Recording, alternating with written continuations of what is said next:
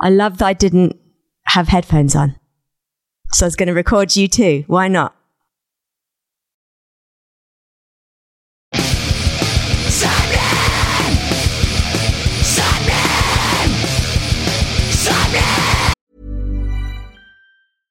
Everyone knows therapy is great for solving problems, but getting therapy has its own problems too, like finding the right therapist, fitting into their schedule, and of course, the cost. Well, BetterHelp can solve those problems.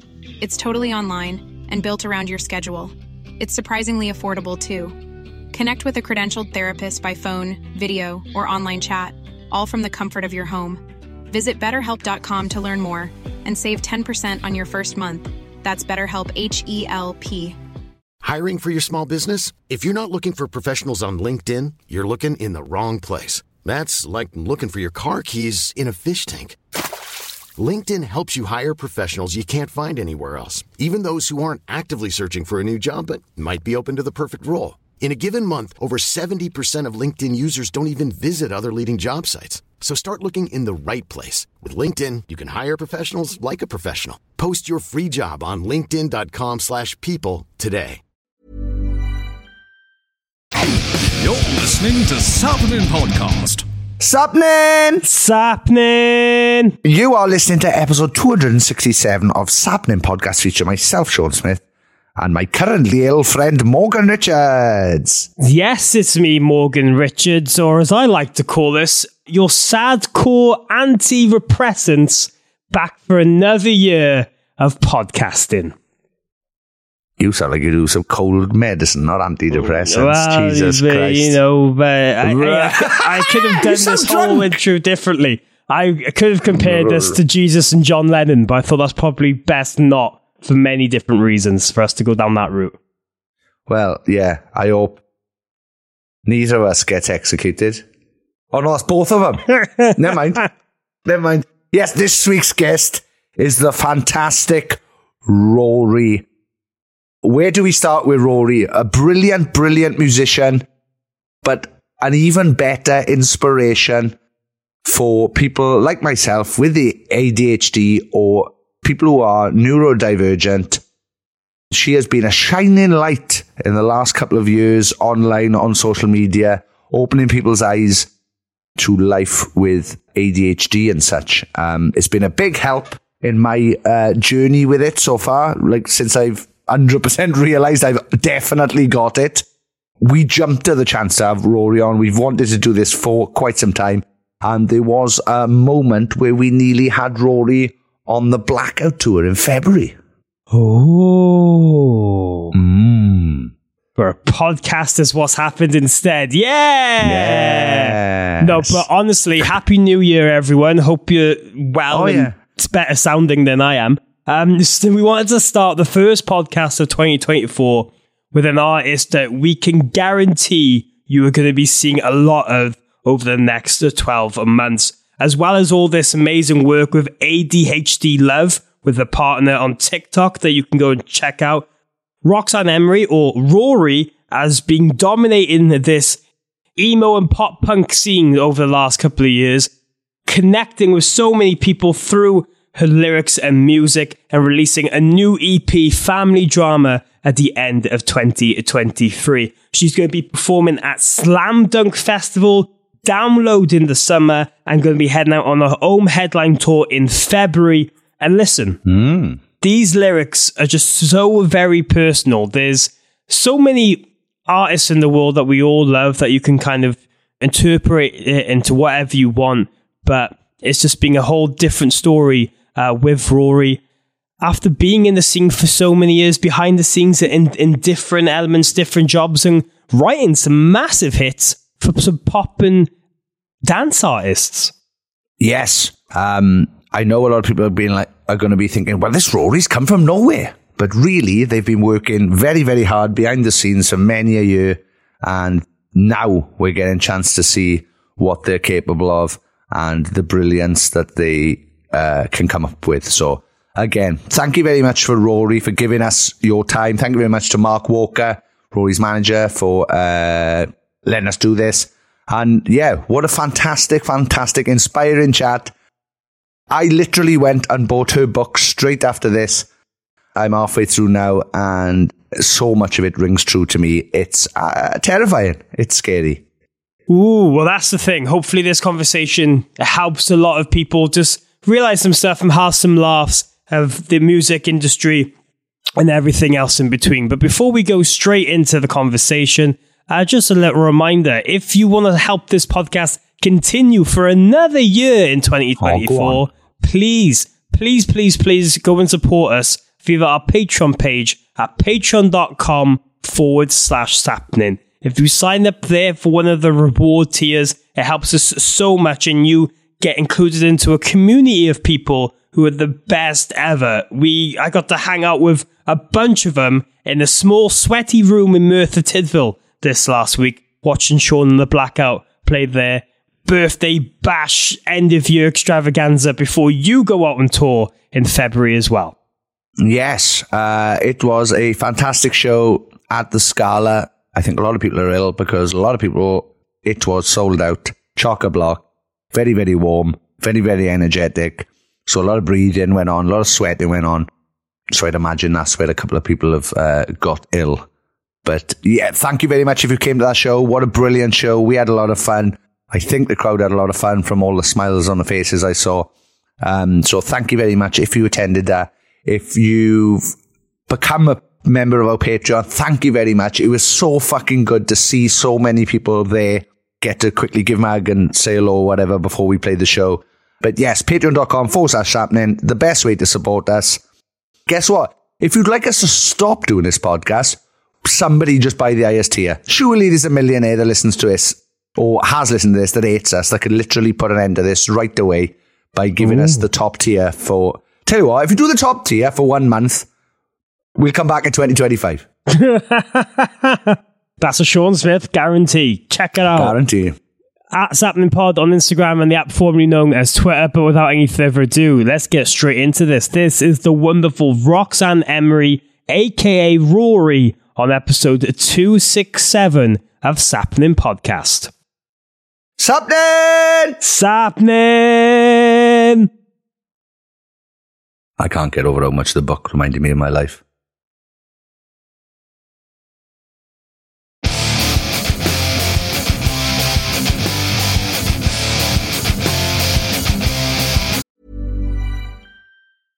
I'm Sandra, and I'm just the professional your small business was looking for. But you didn't hire me because you didn't use LinkedIn jobs. LinkedIn has professionals you can't find anywhere else, including those who aren't actively looking for a new job but might be open to the perfect role, like me. In a given month, over 70% of LinkedIn users don't visit other leading job sites. So if you're not looking on LinkedIn, you'll miss out on great candidates like Sandra. Start hiring professionals like a professional. Post your free job on linkedin.com/people today. Everyone knows therapy is great for solving problems, but getting therapy has its own problems too, like finding the right therapist, fitting into their schedule, and of course, the cost. Well, BetterHelp can solve those problems. It's totally online and built around your schedule. It's surprisingly affordable too. Connect with a credentialed therapist by phone, video, or online chat, all from the comfort of your home. Visit betterhelp.com to learn more and save 10% on your first month. That's BetterHelp, H E L P. Burrow's furniture is built for the way you live. From ensuring easy assembly and disassembly to honoring highly requested new colors for their award-winning seating, they always have their customers in mind. Their modular seating is made out of durable materials to last and grow with you. And with Burrow, you always get fast, free shipping. Get up to 60% off during Burrow's Memorial Day sale at burrow.com slash ACAST. That's burrow.com slash ACAST. burrow.com slash ACAST.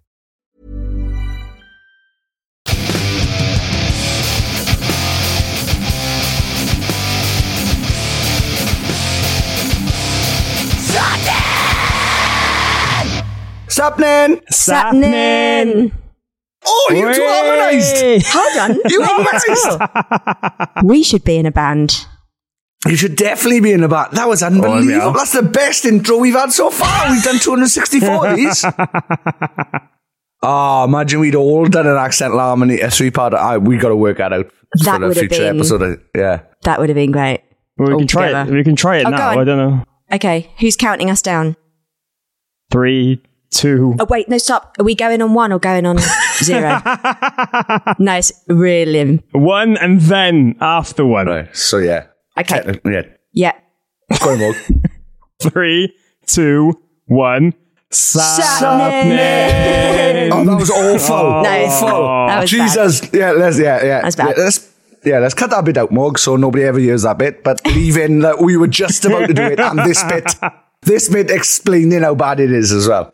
Um, this week's guest is the fantastic social media superstar, musical superstar, and all-round lovely human from what I've seen online. She could be lying online. Um, the, the mighty, the mighty Rory. Woo! Woo. Thanks for the very kind intro. Imagine if I am a, a total dick now. Well, that'd be amazing. Like, that'd be fantastic for us. Yeah. yeah, Behind we the need scenes. that. Yeah. Yeah, please do. Please, yeah, start now. Yeah, you can be, even if it's just for this, because they everyone be like, oh, Rory's normally really nice, but she was really, really angry towards these two Welsh idiots. I don't know what that's about. And then someone goes, Have you seen a picture of those two Welsh idiots? And then they go, Oh, yeah, no, I haven't. Have a look. Oh, that makes sense. That makes, Makes sense. sense, Yeah. yeah, absolutely. Yeah, look at his, look at his hair. I, Terrible. I love the hair. The hair's great. Thank you. Um, it says not, I've but yeah, arrived. I'm here. I'm here to rock. Yeah. Um, yeah, in a way, I think. I don't know. Yeah, could be. Um, Did you do it yourself? that's going to um, really offend my um, expensive hairdresser. Um, no, no, I didn't. I, in fact, I had a re-dyed blonde yesterday. So, it. Um, yeah, it's uh, brittle at the moment, so that's fun. Yeah, I Um, hear you. I hear you. Yeah. Anyway, so let's stop talking Sorry, about me. sorry. Yeah. How, are- how, how are you? How's things uh, in the Rory household at the moment? Um, so we're just getting ready for Christmas. I hate Christmas. It's the worst time of year for me for various childhood trauma reasons. But I now have two stepkids. So my whole life I've been able to just hate it and be like, "Ugh," a real like Scrooge. But when you got kids, you can't. So it's very interesting, um, dynamic of like really leaning into it, making the house all Christmassy, having music on. And actually it's it's quite nice because you kind of realize that you can maybe let go of that story and, you know, move into something a little less depressing. Um, it's really busy, just so much going on at work, like with music and then our ADHD stuff. And we were meant to like have, December was meant to be quite quiet because it's been a really busy year and it hasn't worked out. Like we're still working. So we're hoping for a week off, like, uh, you know, the dead days in between Christmas and New Year hoping that we won't have to do anything then, but who knows? Yeah. Well, fingers That's my crossed. birthday. My birthday's on the dead days. Is it? Oh, sorry. I'll just keep offending you. don't I? I'm sorry. Dead days, shit yeah, hair. yeah, yeah, yeah, yeah. You know all the days um, twats were born on. You know, just after Christmas. Yeah, thanks, bro. Um, Uh, that's the thing in, in music and just being creative. There is no real days off. So we appreciate you uh, taking the time for this and sorry for adding. to Oh my god, your- no! This your is a total vibe. Total vibe.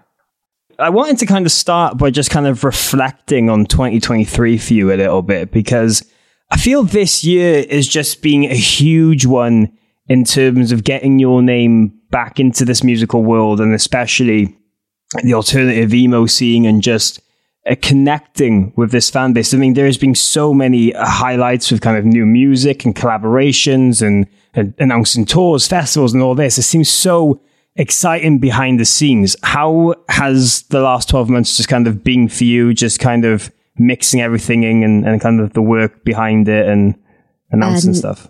I mean, fucking terrifying. because I've, I've been so used to music um, not going well. I'm very, very comfortable with failure because I've done that for 15 years. But I'm not very comfortable when things are starting to go well. And like my mindset is always, you're going to fuck it up. It's not going to work. They're all going to hate you. It's, your music's going to fuck up at download it's very, very like uncomfortable, to be honest. I love it. I'm very grateful. It's like the only thing I ever wanted to do. I got a chance to do it again. I'm 39 now. And I sort of look at that and just think, this shouldn't be, I shouldn't be here. Like, this is crazy. Um, but yeah, it's like, it's just, a, it's a lot. So, and, and I'm, I try and have the mindset of like, just do it, just like run into it, see how far it can go, keep writing from the place of like pain and sadness, which Yeah. apparently is my thing. Um, and that seems to connect with like a certain group of people. So yeah, just trying to not like get in my own way and fuck it up, which um, I've I've done every other time. So the odds are against me, but you never know. Maybe this time it'll be okay.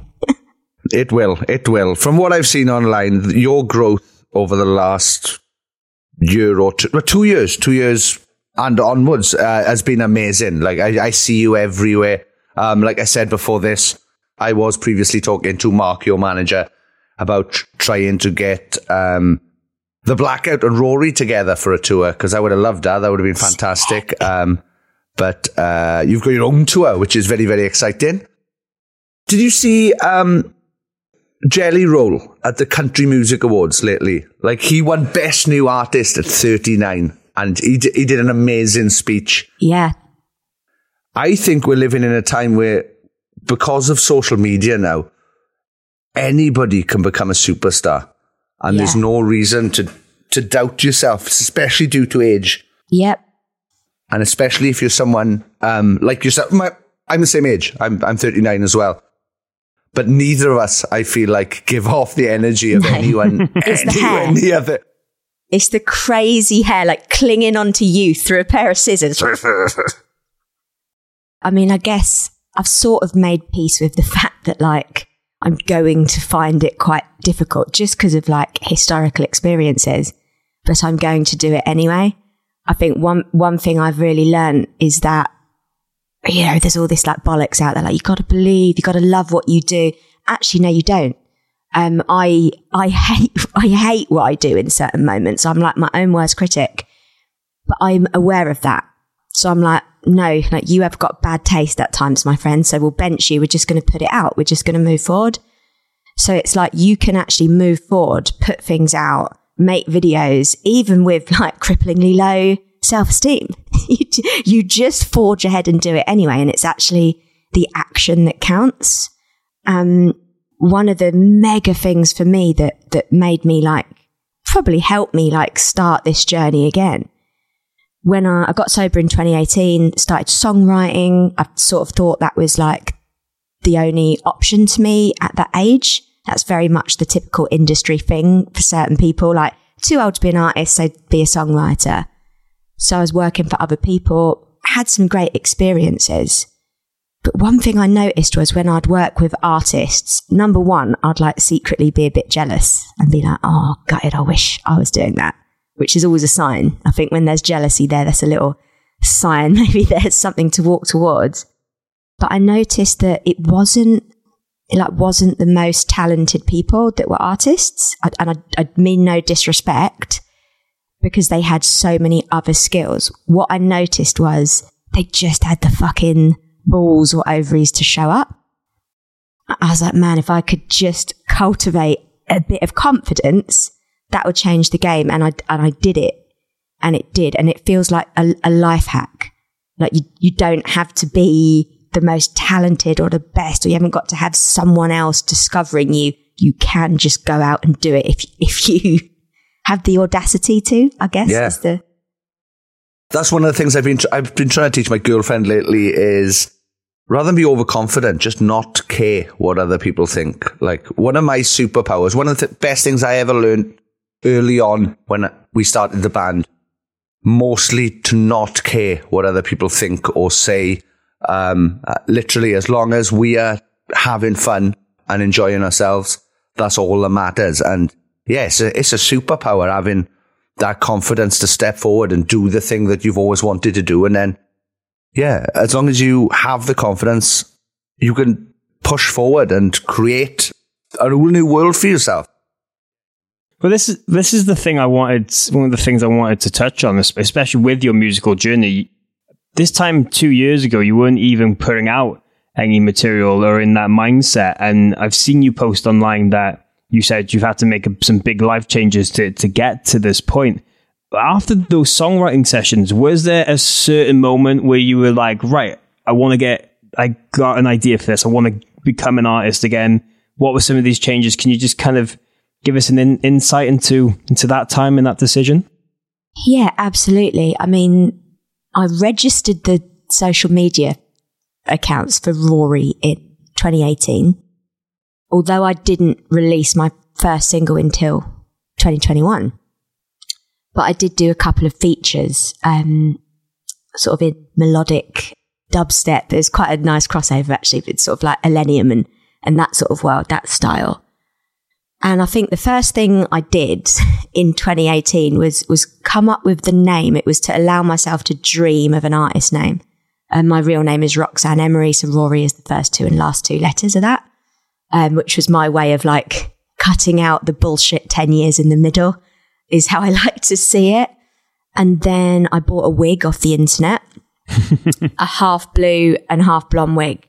Cause at that time, um, I was still sort of in active alcohol addiction. I had some massive struggles with like my body image and just like really trapped in self hatred. So I, I couldn't imagine me as like Roxanne ever being an artist because I, I just was so, I hated myself so much. You, you can't access it. So I sort of come up with this alias that was like a workaround. And I imagined, oh, if I was cool, if I was, had confidence, what would I look like? and my brain sort of created oh, blue hair, a name like this. Like bought the wig off the internet, bought some cool clothes, and I'd wear it like in photo shoots when I first started posting very intrepidly. And over the couple of years, I was then getting sober, I was then getting therapy. Over that couple of years, it was mad. This, this person I'd created that was like so much cooler than me and confidence uh, started to drip feed back down, you know, to the point that I, the wig, I dyed my actual hair half blue and I, I actually got like more tattoos. It, it was like this person that I imagined who I could never be was actually who I was. I just needed to Yeah. give myself permission. So, so it started with the name and the image, um, which was armor. It was like armor against all of the self hatred, which is, it's so, it's so mad. There's got to be some psychology in that. And then started doing a couple of feature records. Again, playing really small. I couldn't see, I couldn't see myself as an artist in my own right. Just my thinking was so, so limited. Um, and then I had like a little song I'd, I'd written alone. It was called Fuck Fame. Um, I just played it on the piano and I thought, do you know what? I, I should, I should just release it. Like the brand looks cool. I sort of feel, I'm feeling it. So I kind of got that produced, put it out. And then that, that began, like I couldn't, couldn't have ever known or predicted the steps that was going to come after. Um, like going viral on TikTok and then doing a show and it selling out and then meeting an agent. Like I've, I've really had luck on my side. Like I've shown up, I've done the work, but I've had a lot of luck on my side. So I think it's important to say as well, you just can't, you can't predict for those factors and those doors opening. Yeah, but if you if you don't make those first steps though, like that's that's the thing. It's like we could have, we've all kind of been in that situation, kind of before where we we were all like, am uh, am I worth it? Is this going to happen? But then if you, like you said, if you don't make those steps, you can't get that luck that's out there to to get, I guess, as well. So Yep, got to be in it to win it. And I am a I'm a massive um, control freak with music. Actually, with a lot of things, working on that in therapy. But um, the controlling part is, I think, because I'm so scared to to fuck it up or to lose it, so I try and over control. And actually, a couple of experience experiences I've had have taught me like you can plan however much you want. Things are going to happen so far out of your control and, and you have you have to let go. You have to just be open to to where it's going and sort of um, you know, swim with the flow of the river rather than against it.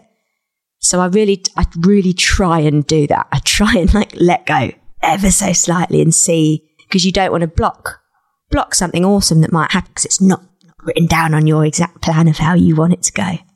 yeah, I find this so interesting with what you said about kind of embracing this Rory artist side of yourself because I feel like for a lot of people, they see like the real them and then their stage p- person or their music person as like a character and there's kind of going in between the two. But from what you said, it kind of seems that like both sides of yourself have kind of merged i- into one on, on some aspects. Uh, Do you think that's a good representation? Like as this music has has gone on and as you started writing, you've you found yourself as as kind of having different sides to you.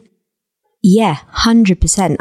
And it's it's really weird to reflect on because when I first, even when I first started doing TikTok, um, I would put on a wig and I would wear certain clothes. I, it was really like I'm going to fancy dress as somebody cool that's a great songwriter. It's not me because I'm a piece of shit. That was the vibe. And then over the, the last couple of years, it is ju- it's just like blended. And this sort of the self hatred person, the small thinking person, like they've ju- they've got less room, and the person that's able to, yeah, just show up and write songs and that be okay, and it not be filled with crippling shame. They're kind of like winning the fight, and and I really like it because it means that I, I feel, and it can be quite nerve wracking. So I really felt it on tour because when you like blend the two, you're like, fuck, this is me. this is 30, I was 38 at the time, 38 year old me going, I haven't toured in like 15 years, singing all these songs that I've pitched up too high in the studio to get my voice to crack and now I've got to do them live. Like, fuck. Um, but it, it, it brings something, it's really scary, but it brings something lovely, which is like a certain vulnerability and authenticity when you hmm. allow the real person through.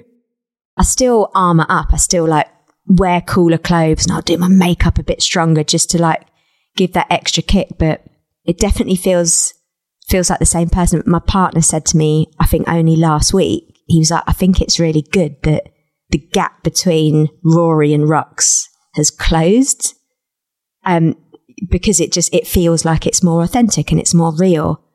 So again, it's just testament to taking that first step, buying a wig off the internet and playing and playing dress up led to me, led to sort of the birth of this artistic career. So yeah, it's been, been very, very fun and wonderful thing to experience. It's so wild how the little things like that can just change perceptions for people. I mean, I'm kind of the same when I go out. Like, I feel like if I wear certain clothes, I feel like more of a confident person rather than what I'm just kind of lounging around the house or working or anything. So, yeah, it's just, it's mad how our brains work like that and how it can then just change so much for us. Well, it's also, it changes how other people perceive you. Um, so for me, at this time, just, you know, before my first single, I was songwriting for other artists. So you would never be overdressed up. You would never wear something loud because actually that, that's that person's space. So I was showing up very much you're all fancy dress as a songwriter. Like we're all fancy dressing as whatever or not, even if we don't realize it.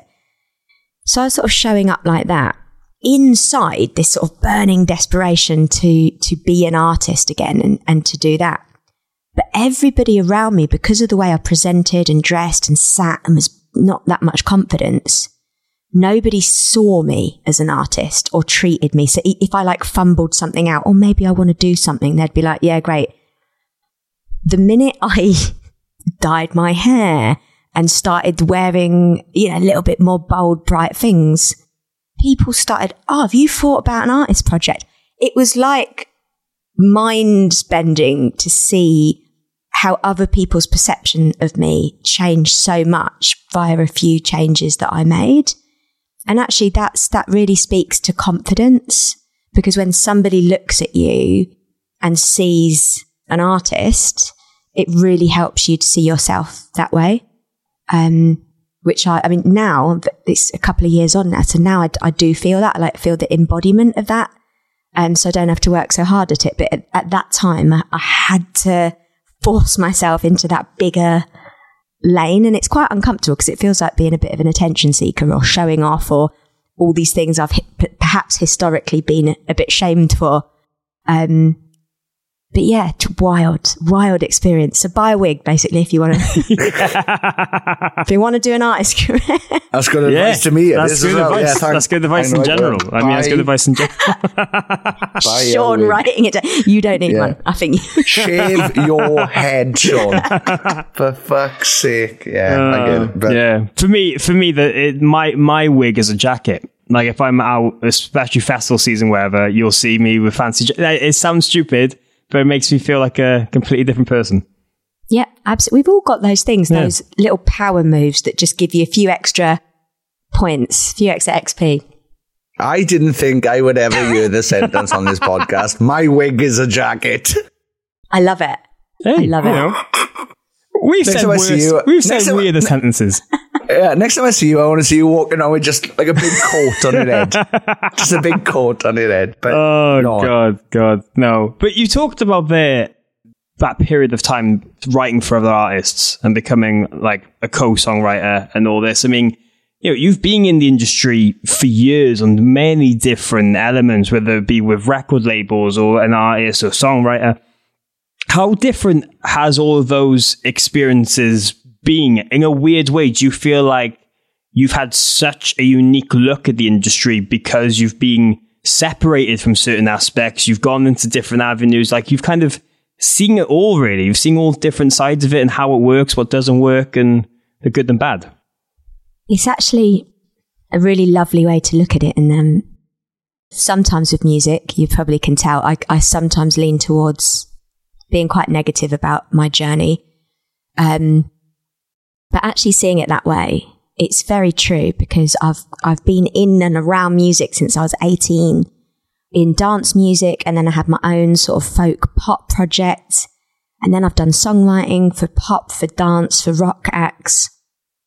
I've been signed to a label. It's all, all kinds of different things. And actually, a lot of what I do now is inspired by, by those life lessons, by things that I have learned along the way. Um, like I work for someone in dance music that was really incredible at, at selling out shows. And when I, when I do my shows, I, I take that formula and I do that. And I've worked with artists who have been trapped in by major label deals on 80 20 deals, 80% to the major label. So it's always been in the back of my mind find a distribution deal, stay stay independent. Like all, all those things along the way, it's like it's given you the book, a little bit of the book of how to do it. Of course, doing it yourself, there's there's always new lessons, new humbling moments happening all the time. But I don't think I could have done it this way. Like it, it does feel like it's been quite quite quick from first single to where I am now. And that's the reason it's it's later and it's built on the top of I sometimes call them failures, but really they're just chapters, they're lessons, aren't they? Built building up to to something that's built on the top of them. So yeah, it's a nice way to look at it. Is there any lessons in particular that make you really stand out when you have a second to be like, that was a kind of mad experience or on the good and the bad, just being like, I can't believe we got to do this, but also being like, oh, but that thing was a bit, mm, or a few. So one is to never sell out the art for a hit single. Um, I, I've been part of hit singles, and I'm, I'm not saying those people sold out at all. But for for me personally, I I can write pop songs, um, and there's always a draw there's always a draw to, oh, do that. That chorus could go viral on TikTok. That could be the next ABCD. There's always a voice in my head that's, that says this could be the easy way. This could be the, the viral hook. And because of like age and because I've been, been part of it and I've seen it, there's this other voice that says no.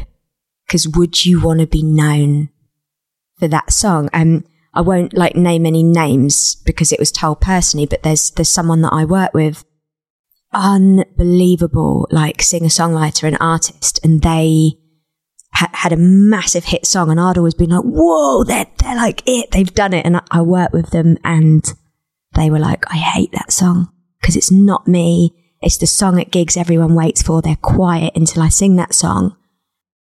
Uh, and this is like a billion streaming song, so I'm like take the fucking note. take the note. Like obviously taste change and there's stuff you aren't always going to love. But are you doing it from inside the core of you? Like this is my story and my truth? Or is it like this could be a, a quick win and I will not do the quick win? Um, so that's, that's a big one. I really love having that because I think it protects you and hopefully helps with kind of longevity. Another one is, um, you don't have to do everything yourself. I think there's a lot of creative people that feel for some reason they need to prove themselves. And I had that. I had that when I was a bit younger. I need to play guitar on stage. I need to be producing the songs. I need to write all the songs. And actually, when I went back to it, I was like, I'm not, I'm not good enough and I'm too old to get good enough. So Charlie, can you come play guitar? And my mates kingdoms, can you produce? Like I, I have a team of unreal people that like create this with me. My job is the, the songwriter and the social media person. And that I, I've seen people force themselves to do everything themselves and then like either burn out or, or not, not unlock that next level because they're trying to prove something. And I had to give up that. Like, I, I ain't going to be playing guitar live. Sorry. Cause I'm look down at I'm just, I'm going to like, I think it's the, the hack is like, just make it easy for yourself. Yes. You, you, you don't have to prove anything. So even what I said earlier about, I put my songs up so high in the studio because I, I never thought I'd be singing them live. Right. Yeah. And then I'm in rehearsal. I'm like fucking out. And the first show I ever did, I blew out my vocals. One one show, I blew them out on one show. I couldn't speak for two weeks. So obviously, then I went on tour this year, and I was like, I, "How do I stop this from happening?" Um, so I just said, "Put them down." Half a semitone, a semitone. I'm just going to make it easy. Put them down to where it's well easy to sing. Um, and I did. Still blew out my vocals before London, but we made it. We made it almost to the end of the. Yeah. So don't sell out. Don't sell out and make it easy. That's the two bits. Nice. Yeah, no, Nice. that, that is that is good advice, and it, it leads me on to really talking about your music in particular because one thing I've always admired is just how honest these lyrics and these songs are. I feel with a lot of bands sometimes, you know, I'm a, I'm a big fan of artists who you can interpret the lyrics however you want, and there's like could be about this, could be about that, or whatever. But listening to you, you automatically know what you're trying to say. It's like if you're you're not afraid to step away from sugarcoating it and everything. You're just telling people what's going on, your feelings, your thoughts, and what these songs are, are, are about. How refreshing and how scary is that sometimes putting it all on the line, but then seeing people actually resonate with it and, and have those kind of same experiences and being able to help them. So it sort of began as things that I couldn't say in songwriting sessions. And sometimes I wrote songs to pitch for other people and the feedback from A&R guys would be too specific, too dark, too sad. Um, and I kind of learned, I learned there's a way to write an open song and a pop song and, or even a rock song that, that, that can be open too. It's just being a bit less specific. But it was all the lyrics that everybody hated and didn't belong and could never be sung by anyone else. I was like, cool, that's a, that's an artist project. Then it's not a rejection. I just didn't have one at the time, so it felt like a rejection. but um, I think I've just I've been in music for so long. I don't know how long I'm going to be doing it for. I need to say what I need to say. It needs to be my truth and it needs to be hard hitting. Music is what I've always used to self regulate emotions. If I feel something horrendous, I come up to this room, get the guitar or load up a YouTube beat and, and write. Um, that's where so many of the, the songs that are out have come from, just in this room, feeling sad, writing a chorus. And it's been incredibly like empowering because it was the, the lyrics and the themes that have been like rejected so many times to think, oh, fuck it, I'll sing it on TikTok. And then suddenly there's all these people. Um, and especially the topics, addiction and, and, and suicide, self-harm. And it is, it's, it's out there. You, there's no like lack of interpretation. Like I'm telling you exactly what's happening. In terms of it being scary, um, it wasn't scary at first because I was talking about my first EP, Good Die Young, was um, really like historical stuff. The music I would have written over the last 10 years had I not been fucking myself up with drugs and alcohol. Um, so I wasn't in it at the moment. I was writing about my mum's death, but it was 15 years ago. I was writing about getting sober, but it was four years ago. The scary one for me has been this, this EP and this record because it's about my journey with my dad and, um, going, going no contact with my dad for this year. And, and that, the emotional sort of torture and freedom and reflection that has come in that space. And yeah, like there's one song, um, it's like the sort of sort of acoustic song on an EP called "The Apology I'll Never Receive." It's what I would want my dad to say to me. I know I'll never get it, but what I would want, and it it tore me apart.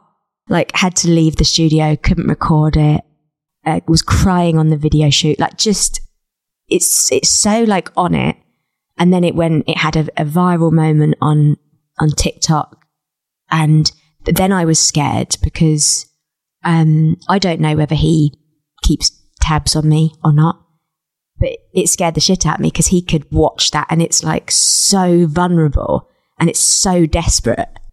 Um, and I've always been quite hard with my dad because we don't we don't do emotion. He's from the valleys. He's a Welsh boy. Oh, Oh, What? Ah, ah, so that's why. Ah, we get it. Ah, okay. yeah, so I am half Welsh. I haven't got the accent, but um, yeah.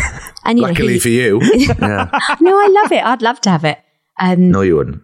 but yeah, he and he had a he had a really hard life.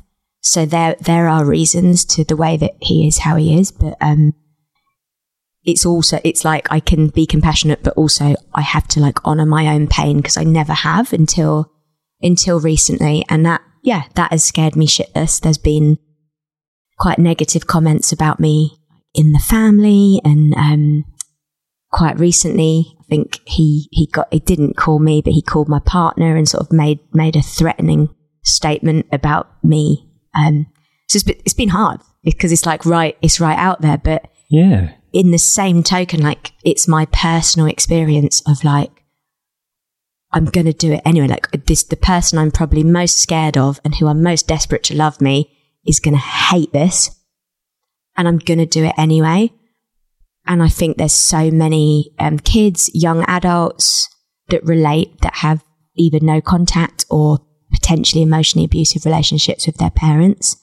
And it's, and it's not a subject that's spoken about so much because it is scary, because it comes with so much shame.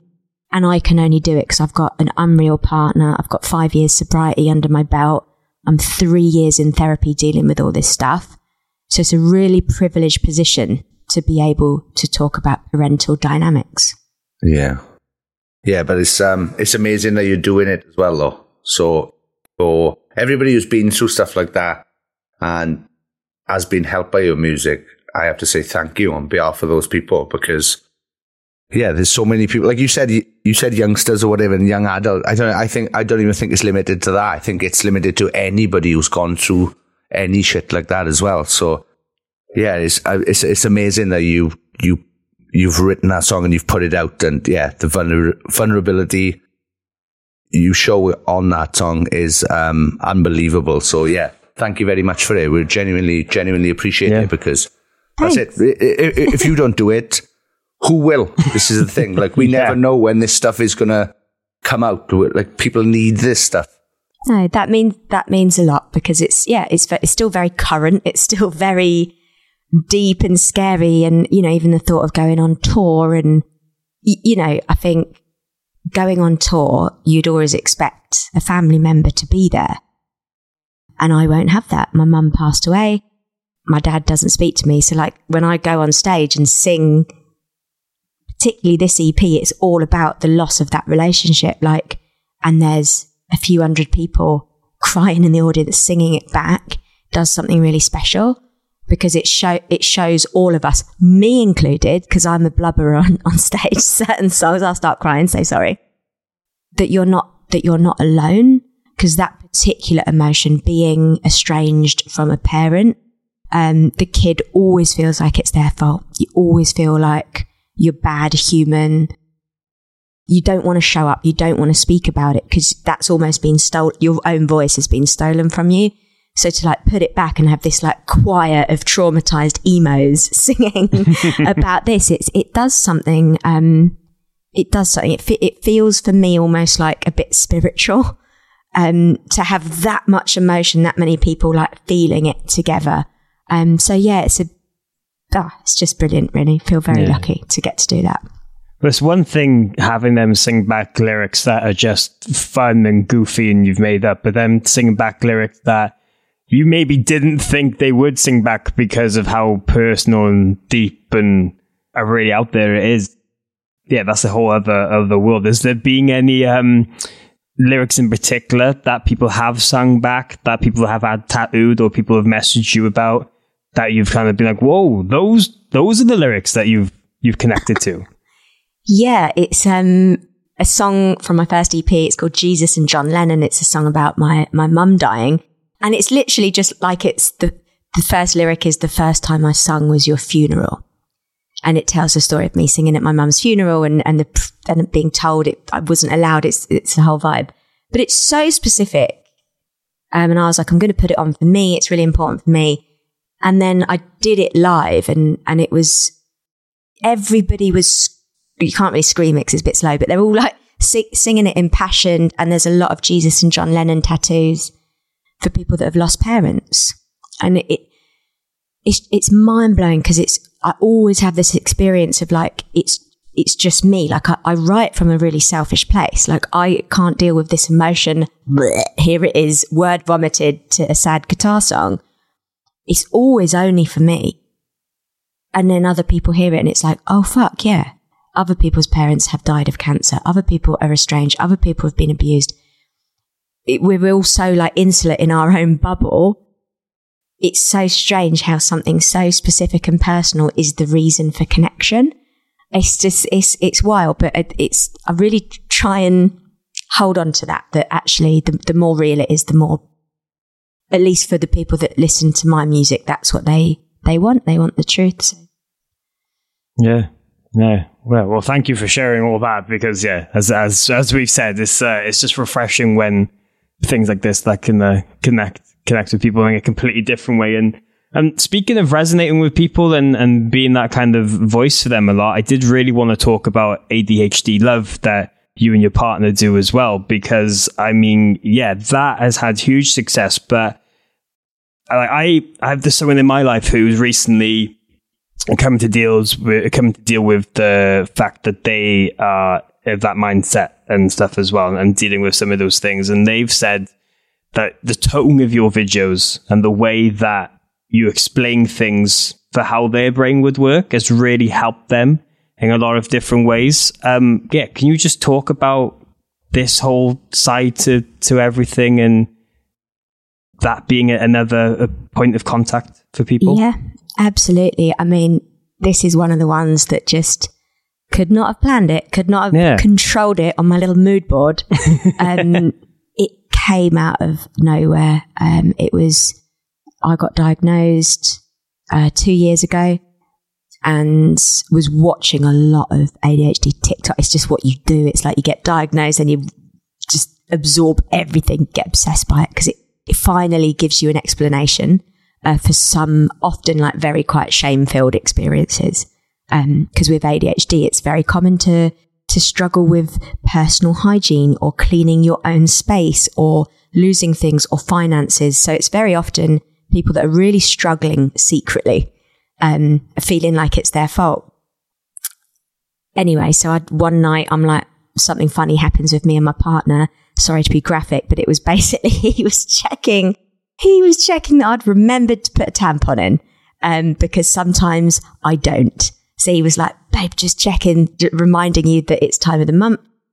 And I was like, oh yeah, I, I'm all good. And he was like, yeah, but is it one that you've rolled yourself or is it a real one? Because I had a habit of rolling my own tampons when I'd run out. You're learning a lot here. I can see by your Oh, yeah, yeah, this lady is rolling her own tampons. Yeah.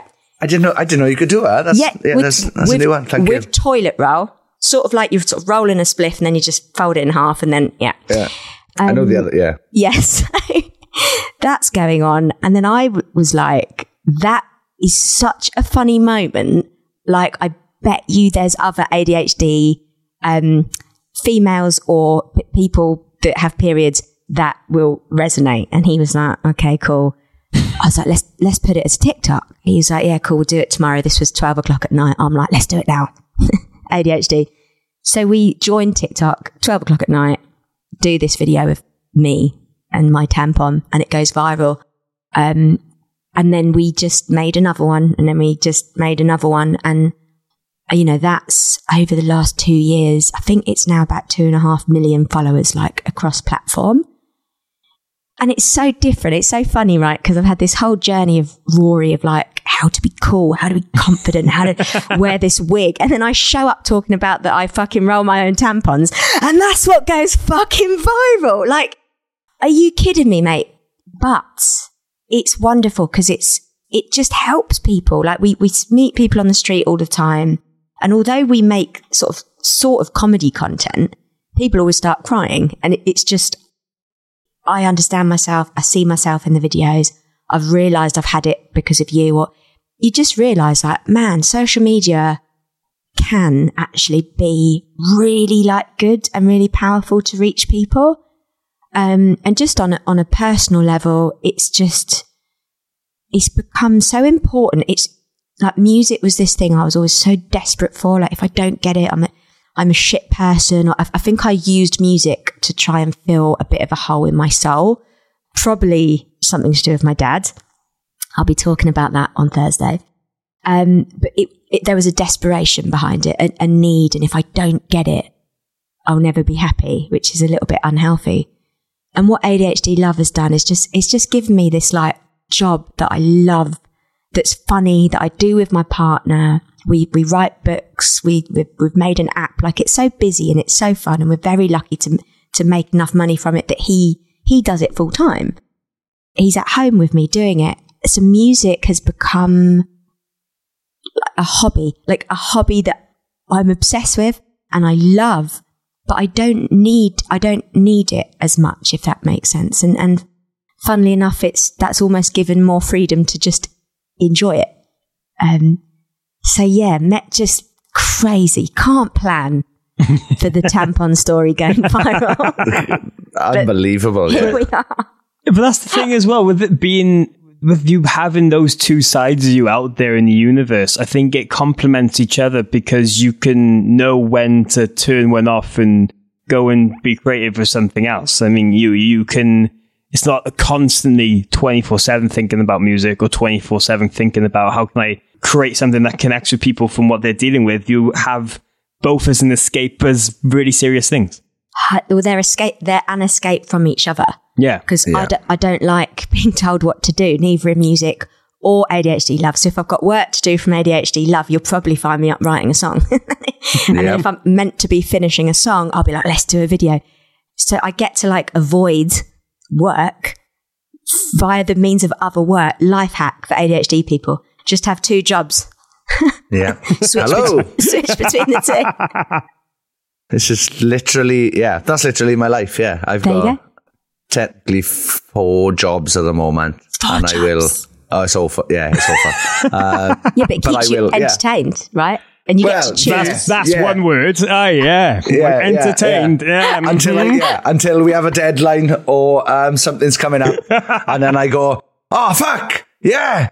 Um, I tell you what I should do. Oh, I got podcast stuff to do. Okay, why don't I look into all of the band's finances I manage all of a sudden?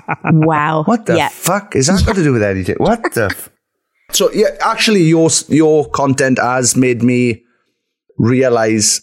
Uh, like I haven't been I haven't been diagnosed yet, but every uh, literally everything points to me having ADHD or whatever. Um, the other day, I used one of your videos to explain to my girlfriend why I get mad when uh, I'm on my phone for a while, and then she uh, bursts in and makes me want to do so, like she's like, right, we gotta do. And I'm like, ah.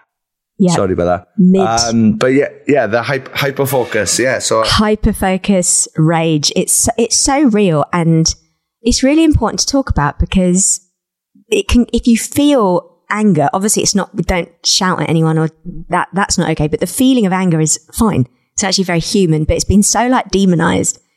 And I think people can end up feeling a lot of shame and confusion, whereas actually it's really, really normal when somebody with ADHD is hyper focusing. It's like life or death. Um, I was speaking to my partner the other day, trying to explain it. Um, and I was like, look, it would be like if you were playing golf, right? You wouldn't want me tapping going, what do you want for dinner? And he went, oh no, I wouldn't, I wouldn't mind as long as I wasn't mid swing, then, then I would be really mad. And I was like, cool. How you feel when you're just mid swing? That's me for three hours when I'm in high That's school. Like, perfect. it's obsessional. It's totally connected. And he was like, oh, Yep. that really helps. Um, so yeah, it's just, it's cool. But I'm glad that you're on that journey. Even, you know, it depends if you want it for you. You don't even have to get diagnosed if you don't want it. Loads of, loads of the things that help is just learning about it, learning hacks, tricks, a bit of self acceptance, learning the language of hyperfocus. That just unlocks a lot of freedom and acceptance and better communications in relationships. So even just knowing that can, can be enough. Yeah. Well, this is what I was going to ask because the whole process of being diagnosed as well can be quite scary for people. I'm sure there's people listening to this who've thought, oh, you know, there's certain elements of it thinks that maybe that it would explain a lot. Maybe they should get diagnosed or, you know, they're too scared or anything like that. You just said you don't really need it. It's more learning about these subjects and these things and, and how we can deal with them and what we're doing.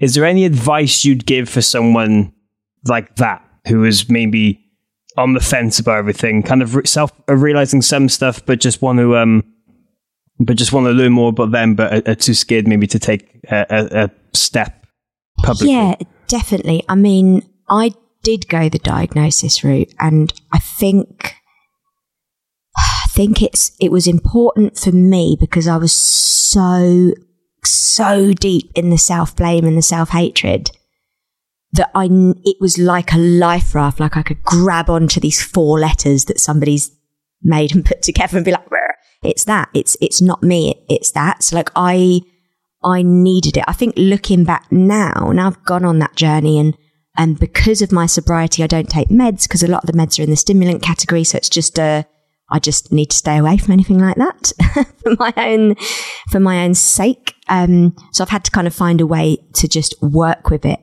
And actually, you know, been in therapy a long time. We do it. I talk about it a full time job, read every book, listen to every podcast. The biggest difference is really is, is self acceptance and self and like it's okay. Like it's okay that you might lose something or forget or not be able to focus when you're meant to. It's okay. Do you need some help? Do you need some support? Having that conversation on the table. So much ADHD, you know, the doctor side of ADHD is like how to change, how to be more organized, how to be more on time, how to never lose things again. It doesn't work. I've tried to, I've tried to make myself like a normal human my whole life. It doesn't work. Life is so much happier when you just accept all of your wonkiness. Whether it's ADHD, we've all got our stuff. We've all got our funny difficulties, mannerisms, things we're ashamed of. Just like bring it all to the people that are safe and you care about. And that's really where the, the life changing magic is. Nice. Thank you. And on top of that, you do have a book out called Dirty Laundry that's really just a kind of accepting who you are with, with these kinds of things as well. Yeah, I mean, that was, we had all these followers. There's only so much you can say in a 30 second reel. Yeah, that's that's the thing. um, there was so much more because we, you know, we we almost broke up because of ADHD, but for various reasons. Me being a messy fucker is one, um, but also I, I really struggled. A part of ADHD, it's part it's it's part of my story, but like. I get, I just get bored, like I hyper focus on people, and then I'm bored after a year, then I need another one. And I've had this pattern of like collecting. It's horrendous. I'm not proud of it at all. Um, and it's something that I really worked on. But when I got that ADHD lens, I was like, ah, I understand. I'm, I'm going to be like, like I love buying new things. It's like the same sort of thing. And when I knew that and, and we worked on our communication and all that, it saved our relationship. And we're, you know, four years in, we're like happier than ever. So we really wanted to speak to people about how we saved our relationship. And that's all in there. It's very like, it's why it's called dirty laundry because it really is airing the dirty laundry as well as me not not ever doing washing. So I'm, I'm glad we're on Zoom because yeah, I'm gonna. Uh, yeah, I'm gonna buy off my partner right now. oh, I love it. I'll s- I'll send you one if you drop me your um, address and I'll send you one. No, I will buy it. I, I will buy it after this. Fact. I promise you. I will send you a photo after this of me buying it. the receipt. Um, It's gonna send you the receipt and everything. Because now. yeah, I could do with that. Yeah, I could do with that because if I have to hear what are these pants doing over here again, I'm gonna go mad. So um, Ah, well, there's an, there's an audio book as well if it's easier.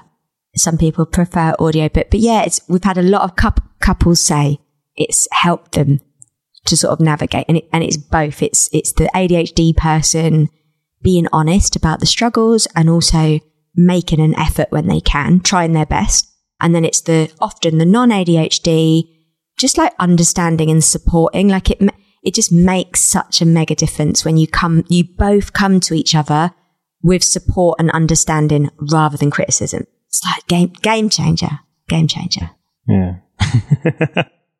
um, as we start to wind down on this conversation a little bit, I mean, we've talked so much about just the mad reactions and really being embraced in this emo community that you have with Rory now. But is, are there any moments so far with this project that you've had to kind of really step back and be like, how the hell is this happening? Or something that's just really meant a lot to you with the fact that this has only been going on for two years now? yes probably two moments one was um my my first gig last august camden assembly um and it sold out and i had an agent there um wonderful agent called jess um that works at One Fiinix. And you know this having an agent i never had an agent even back when i'd done music in my 20s that was never never on my radar.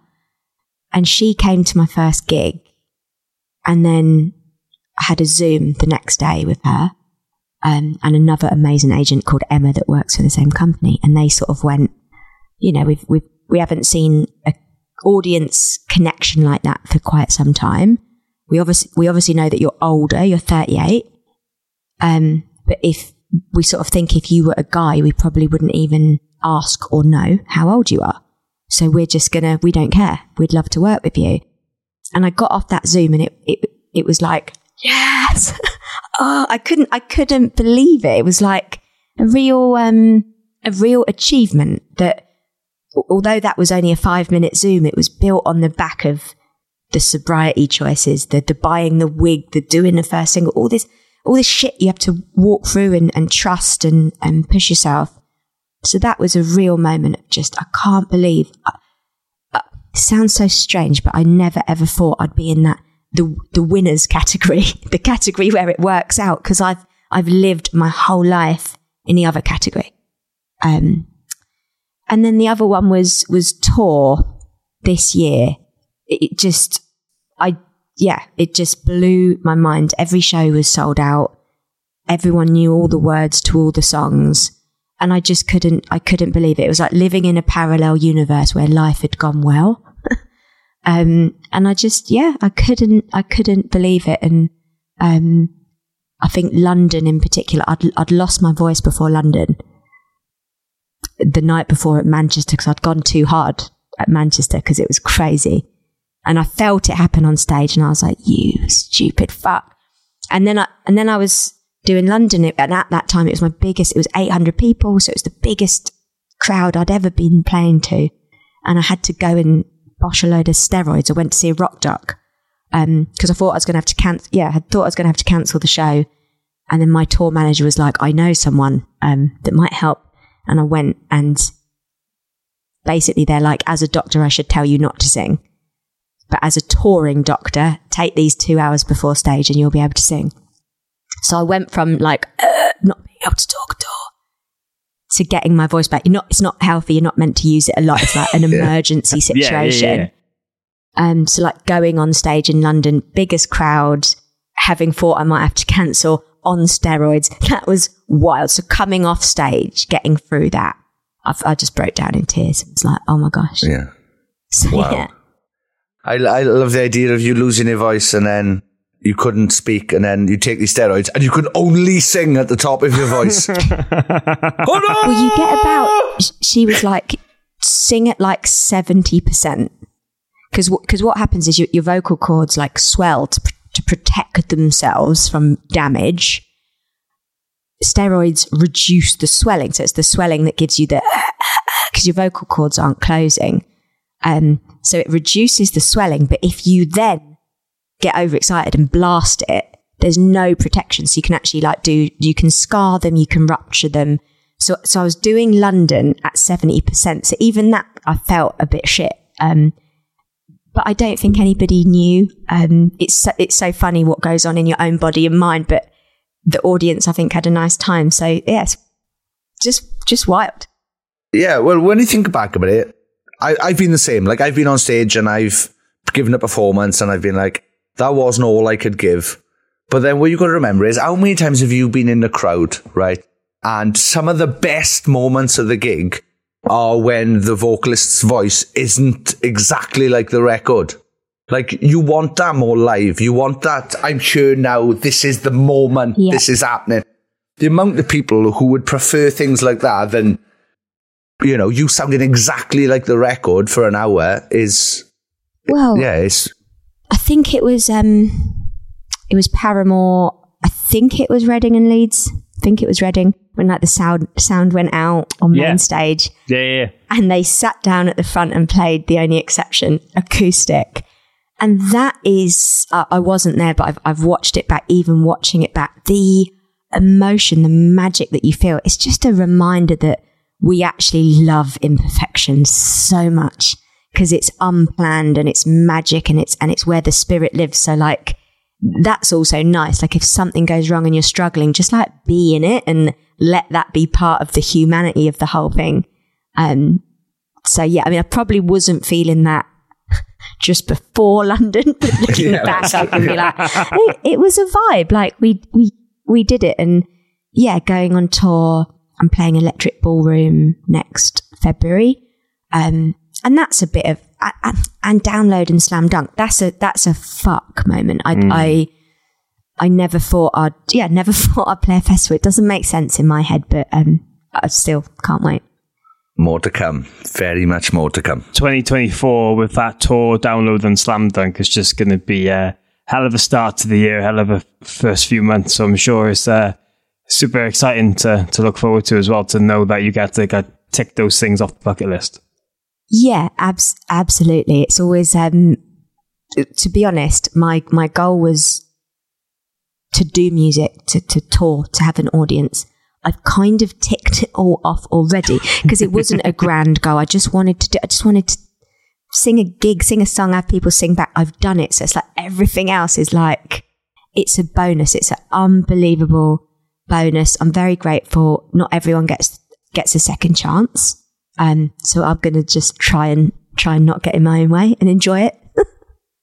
and we can't wait to to see what happens next and just this huge journey that you're already on. Um, yeah, again, super appreciate you taking the time to talk to us. I think this has been so nice to just dive into a lot of different thoughts, feelings, and looks of the industry and everything. And um, yeah, we will see you on this tour, and we will definitely see you at festival season. So. Uh, Expect more chaos from from us too, and kind of sorry about that at the same time. Yeah, Apologies. apologies. Absolutely. The chaos is so welcome. Thank you just for such a wonderful chat.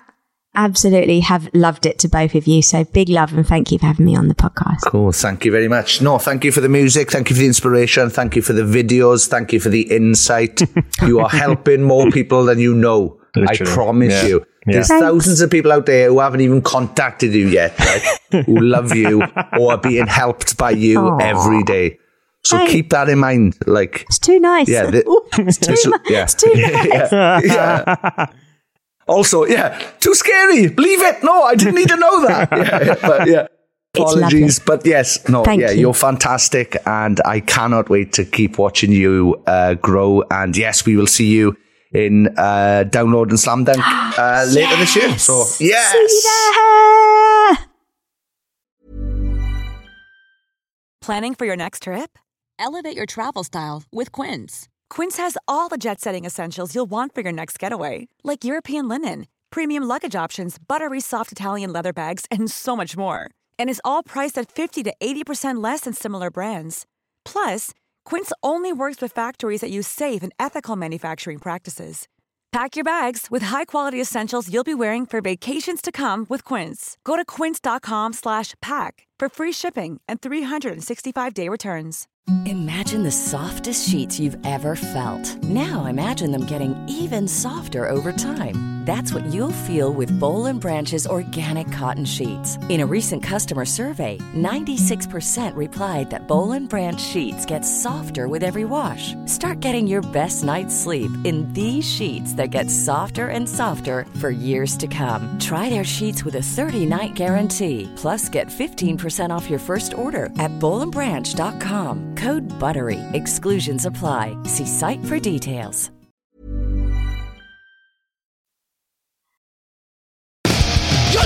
Listening to Simon Yes, that was the amazing Rory. It's it does feel strange. I know she does have two names, but it does feel weird just saying Rory. Yeah, well, it's like Seal or um, Sia. Or S- S- Seaman. If people just call David C, it's yeah, it's just words beginning with C. It's like the only things you can think of. It's, it's like S- S- Sigrid. It's another one. Hey, uh, I literally bought her book, and yeah, it made so much sense to my life. Um, check it out. It's called Dirty Laundry. It's fantastic. Yeah, and Rory's going to be touring all across the UK uh, at the end of February and March, playing this emo, pop punk, emotional music. Starting on Monday, the 26th in Bristol. That's a February. Uh, heading then to Cardiff, London, Norwich, Nottingham, Manchester, Glasgow, Newcastle, Birmingham, and ending in Brighton on Monday, the 11th of March. Tickets are available now. You can go and check out all the dates, venues, and everything else in between it. It's rory.com. Uh, actually, it's it's hyphen rory.com. Just go to just go to social media. It's all there and stuff. But we'll definitely be seeing them hopefully at one of those tour dates. But if not, at Slam Dunk Festival and download in the summer, which we just can't wait. It's going to be a very, very exciting time. Um, yeah, 2024 off to a hell of a start already. And we just appreciate her being so honest with us uh, during this conversation. I, I did think, listening back, I wonder if she's um, connected or has ever spoken to Jesse from Dream State, because I think there's a lot of parallels between some of the things that they were worried about, especially maybe starting hmm.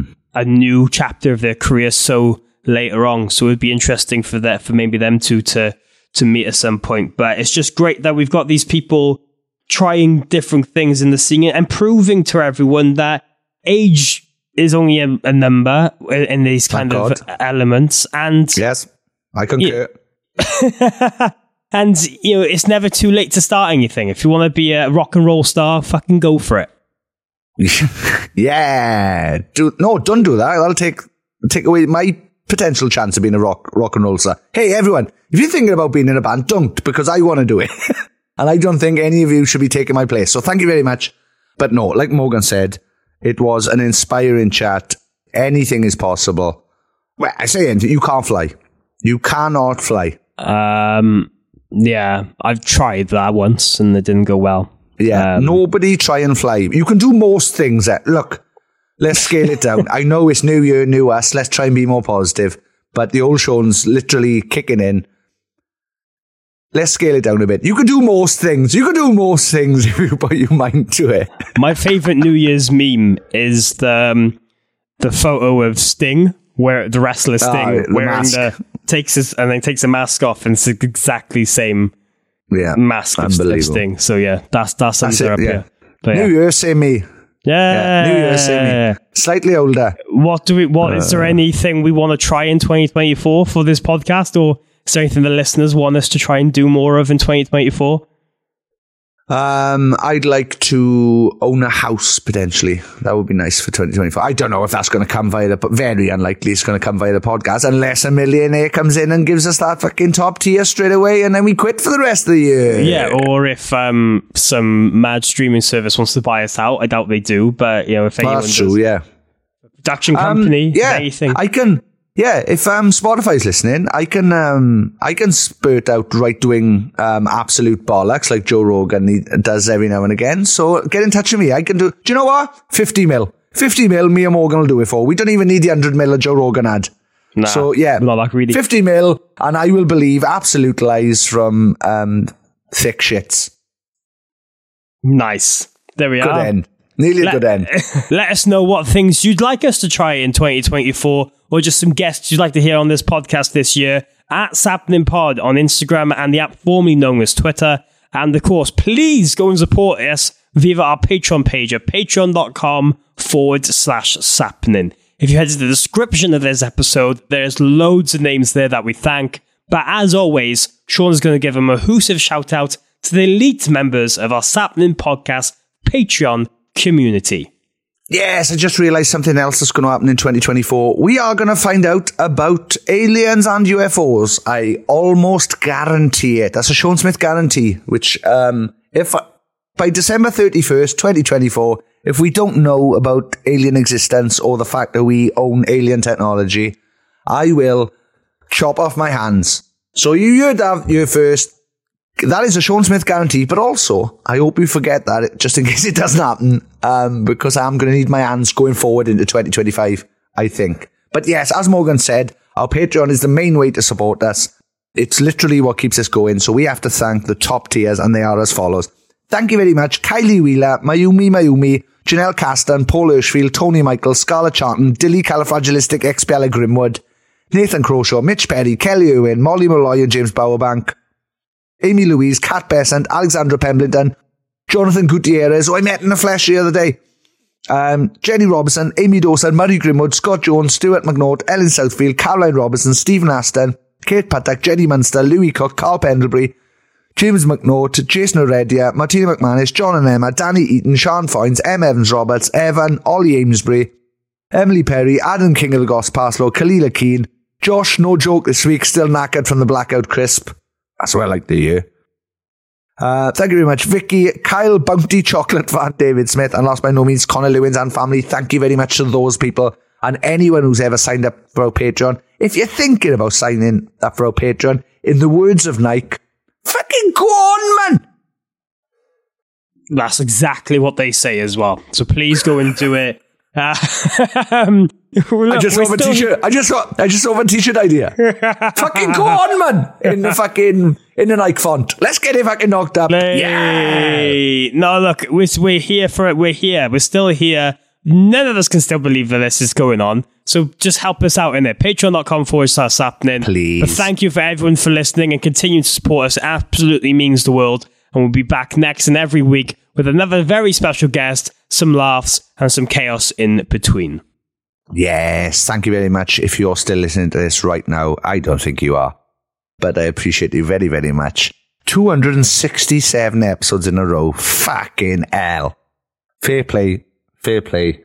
I can't believe you've got this far. Well done, Morgan. You've done very, very well. Well, thank you very much and well done you for That's all right. We have both sounded like we were dying lately as well. So well, maybe, maybe. Hey, I wouldn't be surprised if one of us actually dies live on the podcast one day. Oh, wow. Wow.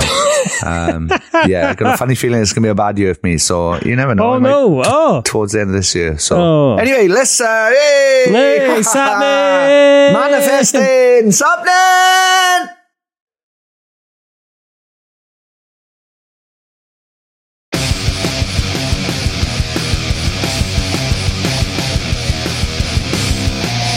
Listening to Sappenin Podcast with Sean Smith and Morgan Richards. Thank you very much for downloading this podcast or streaming it, or I don't, I don't know what else you do with podcasts. Um, thank you very much.